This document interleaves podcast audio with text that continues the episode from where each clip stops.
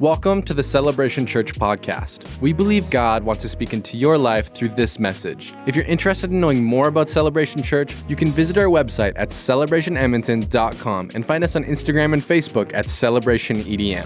Thanks for joining us. We hope you enjoy this message. You know, in Colossians, the scripture says, "Let your lives overflow with thanksgiving for all that he has done." And I think the message of thanksgiving from the scripture is so vital, especially at this time, because of so much that people are dealing with in terms of their mental health, in terms of where their thoughts are going. And throughout this pandemic, there's a daily push on us of negativity as we live with restrictions, as we hear people talk about the new normal. I don't know about you, I really like the old normal, but and live with the concern for our health or our family's health. The other part of this is just hearing daily on the news the number of cases, hospitalizations, patients in the ICUs, et cetera. And so, you know, the point is this, is that we're just living under this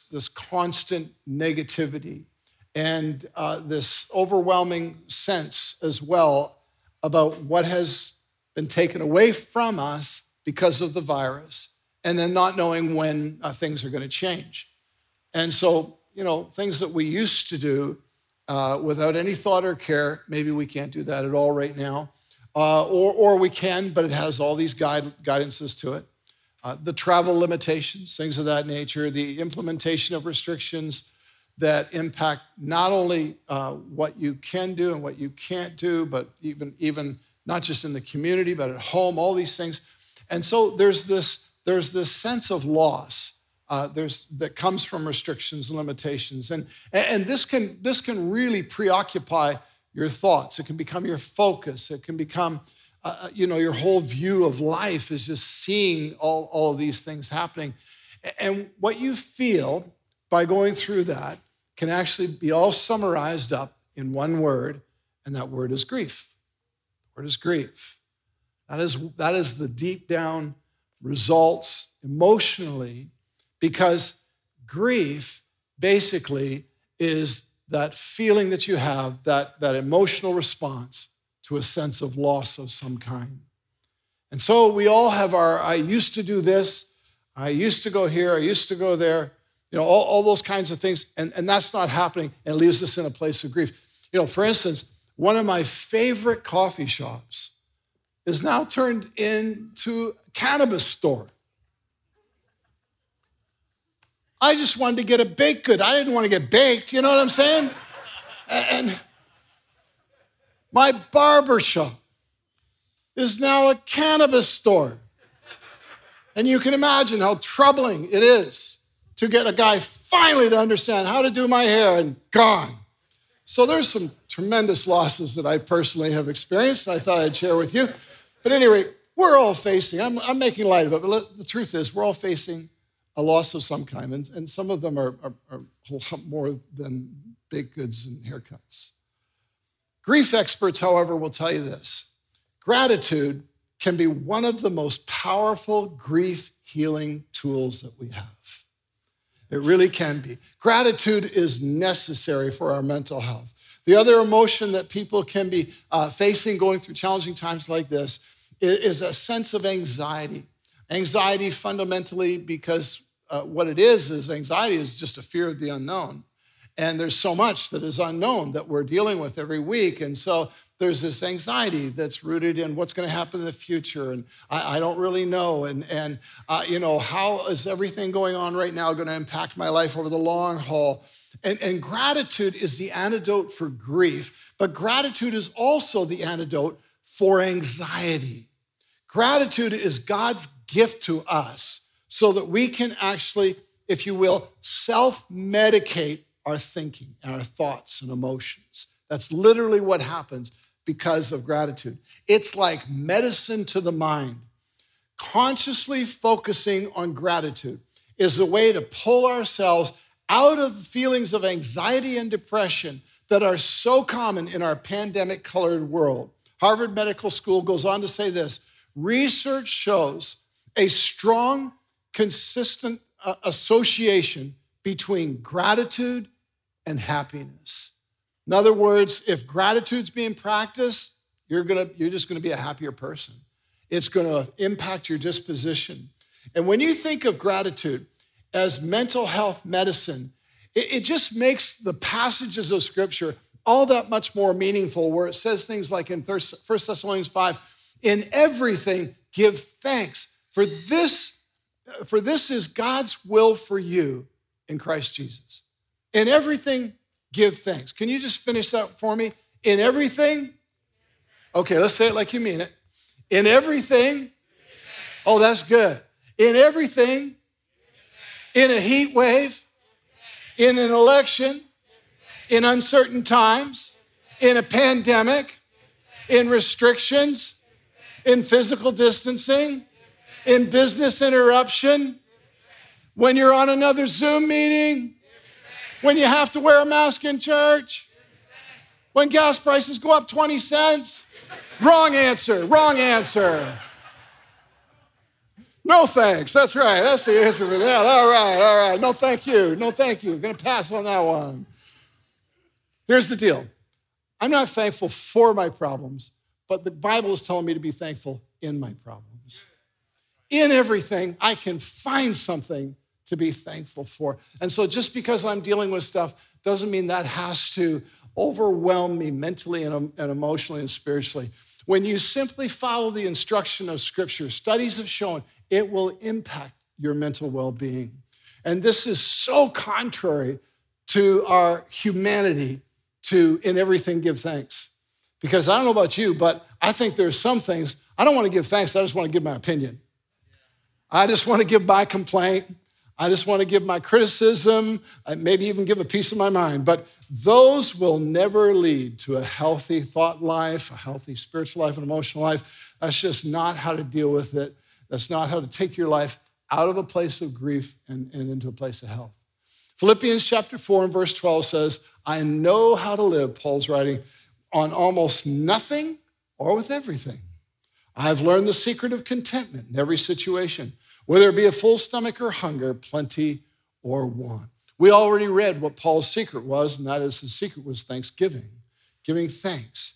He didn't depend on right circumstances to be able to employ gratitude. What the Scriptures are telling us is that contentment is more about your attitude than it is about your circumstance. Gratitude doesn't change the circumstances, but it does change you in spite of the circumstances. Paul says he found contentment, whether he was hungry or whether he was plenty, abundance or want. Robert Emmons, professor of psychology at UC Davis, says the best medicine for mental health is a regular practice of gratitude. It is precisely during, this is really powerful what he says here, it is precisely during difficult times where gratitude achieves its maximum power. In other words, anybody can be grateful when all is good. When everything's going good, you're like, oh, praise God, everything's great. But what he's saying is this, when you're in a difficult time, when you're facing your biggest challenge, and then you choose to be thankful, that's when gratitude has its biggest impact into your life. He goes on to say this, in the face of demoralization, gratitude has the power to energize. In the face of brokenness, gratitude has the power to heal. And in the face of despair, gratitude has the power to bring hope. Proverbs 17:22 says, a joyful heart is good medicine, but a broken spirit dries up the bone. Gratitude is what feeds joy into our heart. I did an interview this week with somebody from our congregation. I'd like you to go ahead and watch that right now. Well, everybody, I want to introduce you to Jeremy Claussen. And Jeremy and his family attend here at Celebration, three kids and his wife, and very active. Jeremy has been here since the late 90s. And something that has been happening on Facebook that I've noticed during the pandemic, especially throughout the last, 12 months or so, is this daily gratitude post that you have been making. And I'm like, does this guy not run out of things to be thankful for? It just keeps going. So, you know, being that it's Thanksgiving weekend, I thought this would be a great time to have a chat and find out, first of all, like, how did you get into doing that? What sparked the idea? In early January, we were at church, or, well, probably not, but we were probably watching. Yeah. And you had said something, and I don't even remember what it was specifically that you said, but I remember how I felt this need to express to my family just how important they are to me, and to make that kind of a public statement, basically to kind of stand up and say, you know what, I love you guys and I appreciate it and I want you all to know that. And so I posted on Facebook that I was grateful for my family. And then it occurred to me that I should be able to list off a year's worth of things that I'm grateful for. That should be possible. So you're now in like the 10th month. Yeah. Okay, all right. So after 10 months of daily Facebook gratitude posts, how has that impacted you personally? I'm constantly kind of aware of what's going on around me, and I'm looking for those things that I'm grateful for. And in addition, and I was noticing this actually last week, I daily go through a list in my head of the things that I'm grateful for, because I'm looking for that thing that's new. Wow. And so that forces me to think, you know, shoot, I am really grateful for my car. It's not a great car, but it works. It's in good condition. I love that car. You know, my house, we don't live in a big house, but it's warm, it's comfortable, it's exactly what we need. And so I am daily running through counting my blessings. It's like you've trained your thinking to look for the good in life, mm-hmm. and to be thankful. How has that overflown into, say, your family life or other relationships? What impact have you seen out of that? Our school, where I work, after I started this, like a couple months in, some people started to do this in our school community. I have some non-Christian friends that have been like kind of watching and wondering, what kind of challenge is this that you're participating in? And they're really aware of it, and just people asking questions and whatnot about what I'm doing. Right. So, very good. Well, we actually today are kind of spinning off of what you did, and it's inspired us to put out a 30-day challenge that is happening starting this weekend. And we're giving out a journal that you're going to receive at the end of the service. As you leave the service today, somebody's going to hand you a gratitude journal. And our challenge is to say, for the next 30 days, find something every day that you can write in that journal, something that you're thankful for. I believe it's going to make a positive difference in your life and in the lives of others around you. Thanks so much, Jeremy, for being here and being a part of this.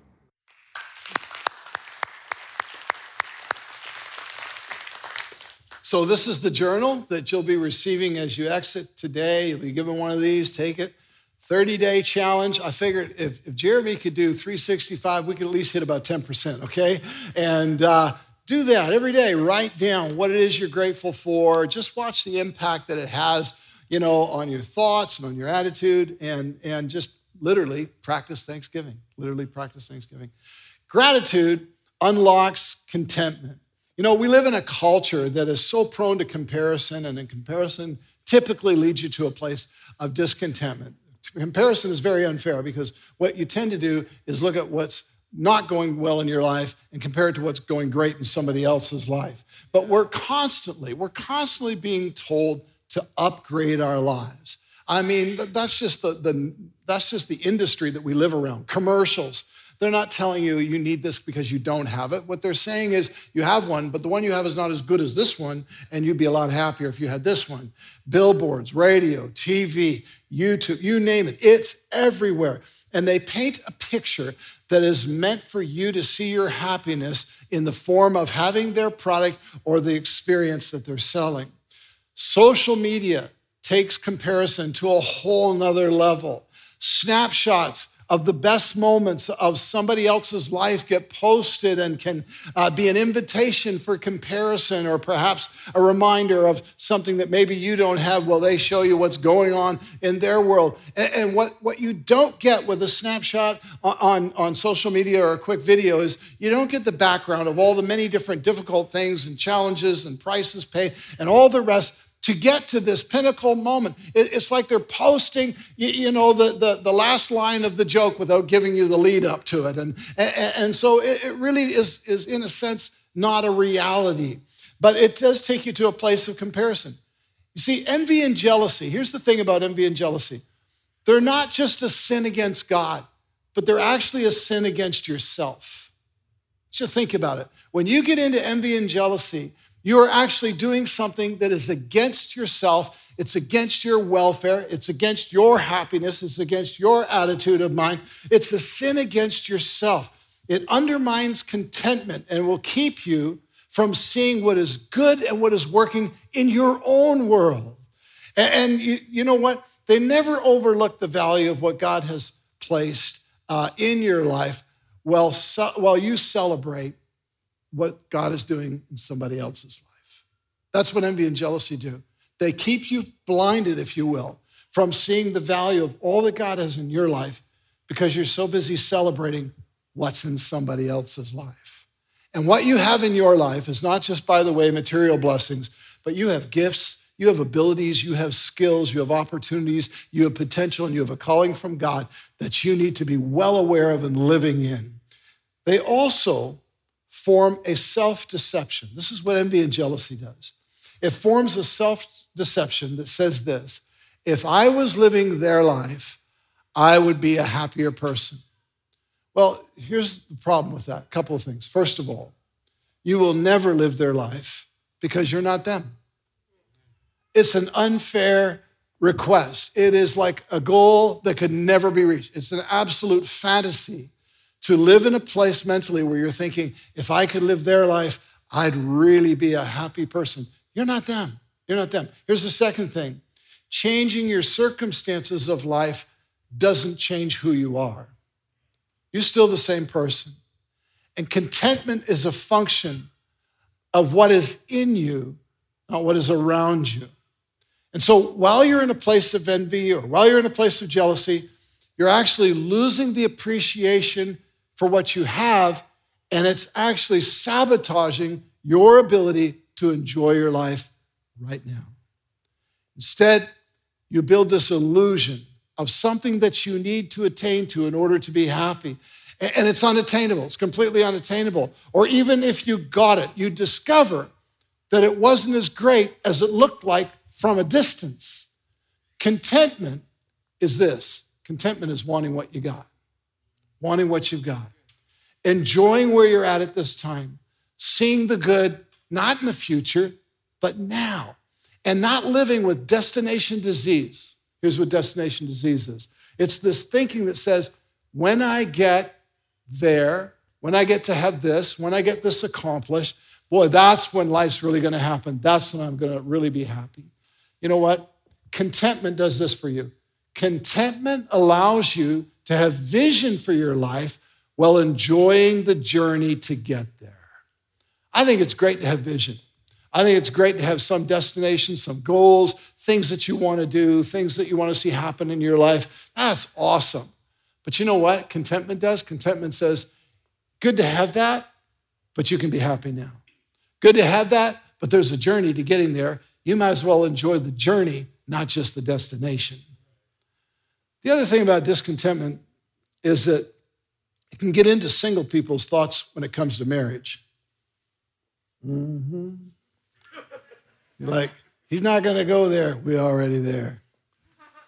And that is the thought of, well, when I get married, you know, then I'm really going to be happy. This is going to be awesome. The illusion that getting married will take your unhappy life and make it happy. I just kind of want to break that down for you. One unhappy person getting married to another unhappy person doesn't equal a happy couple. Formula doesn't work. You got to get happy before you get married, because here's the problem with getting married. You bring yourself into it. You show up in the condition that you're in. Better let God grow you, develop you, change you, deal with you so that you're in a good condition and ready to engage in that next phase of life. When we are truly thankful for all that we have, it builds a sense of contentment because it keeps us from the pitfalls of comparison and self-pity. Discontentment gets us looking to greener pastures, wishing we had something else in life, wishing our life circumstances were different. Gratitude magnifies what's good and magnifies the blessings that you have now. I've heard this about greener grasses. Rather than looking at greener grasses, thinking, I wish I was there, why don't you just water your own lawn? Gratitude communicates value in relationships. There's 7 times in the New Testament where the Apostle Paul writes the church, and when he writes the church with this specific statement, I should say, he writes the church with a statement of gratitude in the leading up of what he's going to say. So for instance, Philippians 1:3 is an example. I thank my God upon every remembrance of you. That's how he begins his conversation. Man, whenever I think about you, I just thank God for you. And then what follows is his address as to what's going on in the church and what needs to change and all these things. And in some of these cases where Paul writes, and he starts with a statement of thanksgiving for them, he then gets into talking about some really strong subjects. I mean, he's talking about disunity and grumbling and complaining and pride and wrong attitudes and divisive people and gossips and moral failure, authority issues, marriage issues, holiness, worldly ways, spiritual gifts, etc. There's a pile of stuff he talks about. And he deals with these heavy topics, these vital issues, and he's got some really strong words to say to people about things that were going on in the church. He doesn't beat around the bush at all. But Paul doesn't just jump into what he has heard or seen or knows that needs to be changed and give his advice and correction. Instead, he leads with thanksgiving. He shows his appreciation. That's how he opens up the topic. He tells them that he thanks God for them at every remembrance when he prays for them. You know, here's the deal. Here's what is going on. Paul wasn't going to let his differences become division. Paul's going to lead with gratitude and connect with these people. And by the way, I just did a whole video on this whole differences and division that is on our website or Facebook or however you like to follow along. If you haven't seen it, I want to say, please see it. And I'm not the guy who comes up and plugs what I do every week or posts or whatever. But on that one, I'm putting a plug in and saying everybody needs to listen to it. So thank you for listening to it in advance, by faith. In Jesus' name, amen. Okay.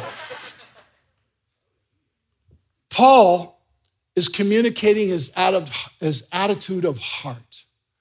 And though he has to speak to these things that need to change, he just refuses to allow them to determine the attitude out of which he's going to connect with these people. In other words, Paul could have wrote these letters and it could have been rooted in his frustration, could have been rooted in his anger about what was going on, could have been rooted in just his difference of opinion and here's the issue and here's why and his argument and all the rest of it. But here's what he does. He roots it in gratitude. He roots it in appreciation for these people as human beings. And as people who have decided to follow Christ and to celebrate the, if you will, unity of that and the blessing of that, and to say, hey, you've decided to follow Jesus. That's awesome. Love you guys. So appreciate you as a church, all the rest of it. And he's intentional about seeing the good and he's intentional about appreciating them. Now, why is this so important? Because it establishes and communicates the person's value on the front end. And when we are thankful for someone, what we're saying is this: I value you as a person, and here's why that's so important. I'm about to make some statements to bring some correction. I don't want you to misread that as me devaluing you as a person. And so he sets this up with his gratitude comment. You are communicating people's value when you lead with thanksgiving. Paul valued the church he was overseeing. It had a lot of issues. But he starts off with, I just thank God for you. Now we got to talk about some things, but I want you to know I thank God for you. The other thing that Thanksgiving does is it shares recognition. It brings people out of the dark of feeling like they contribute but are never recognized. And you know, people aren't necessarily looking for a trophy or a medal or a plaque on the wall, but they do want to know that what they did matters. And when we say thank you, We're telling them what you did matters to people and it matters to God. Gratitude is how we say you matter, you're appreciated, your contribution counts. Finally, this. The awareness of God's favor makes a thankful heart.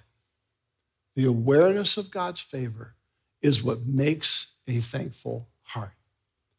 Luke chapter 17, scripture reads this way. While he, speaking of Jesus, was on his way to Jerusalem, he was passing between Samaria and Galilee. I want you to just note his location. The Bible's giving some details here, but it's for a reason. Samaria and Galilee. As he entered a village, 10 men with leprosy who stood at a distance met him. And they raised their voices saying, Jesus, Master, have mercy on us. And when he saw them, he said to them, go show yourself to the priest. Now, why would he say, go show yourself to the priest? We're going to find out about that in just a minute too. As they were going, they were cleansed. Now, one of them, when he saw that he had been healed, turned back, glorifying God with a loud voice, and he fell on his face at his feet, giving thanks to him. And he was a Samaritan. But Jesus responded and said, were there not 10 cleansed, but the 9, where are they? Was no one found who returned to give glory to God except this foreigner? And he said to him, stand up and go, your faith has made you well. The key to this story is found in this one statement in the middle of it, where Jesus points out this and says, he was a Samaritan. He was a Samaritan. The implication here is that the others were most likely Jews. You say, how do you know that? Two reasons. First of all, Jesus was between Samaria and Galilee. Jews lived in Galilee. Samaritans lived in Samaria. When they got leprosy, it didn't matter who you were, okay? Second reason is this. Jesus responds to them with Jewish custom and says, go show yourself to the priests. In other words, this was what Jews were taught. When you received a healing, you got a miracle, your leprosy was gone, you went and sort of validated that, if you will, by going and showing yourself to the priests. Now, that's worth noting as well. You see, the Jews and the Samaritans, they didn't mingle. You know, the Jews were the people of God, the Samaritans were the pagans, but when they had leprosy, it actually brought them all together. Leprosy in the New Testament is a physical picture of a spiritual condition called sin. Sin puts everybody on the same playing field. Sin removes all status of life. Sin doesn't allow any exemptions. Sin levels us as human beings into one race, sinners, people who are lost, who need a savior. That's it. Now, why is this so important to note then that he was a Samaritan? Because the Jews had promises in scriptures around miracles and the expectation to receive healing from God. Samaritans, they didn't have those expectations. In fact, there's a time where Jesus has this woman come up to him, a Canaanite woman, who wanted Jesus to deliver her daughter from demonic possession. Jesus responds and says this, it wasn't good to give the children's bread to dogs. Now, my goodness, Jesus, that's, pretty strong language. No, it's symbolic. Children's bread was healing that was meant for the Jewish people.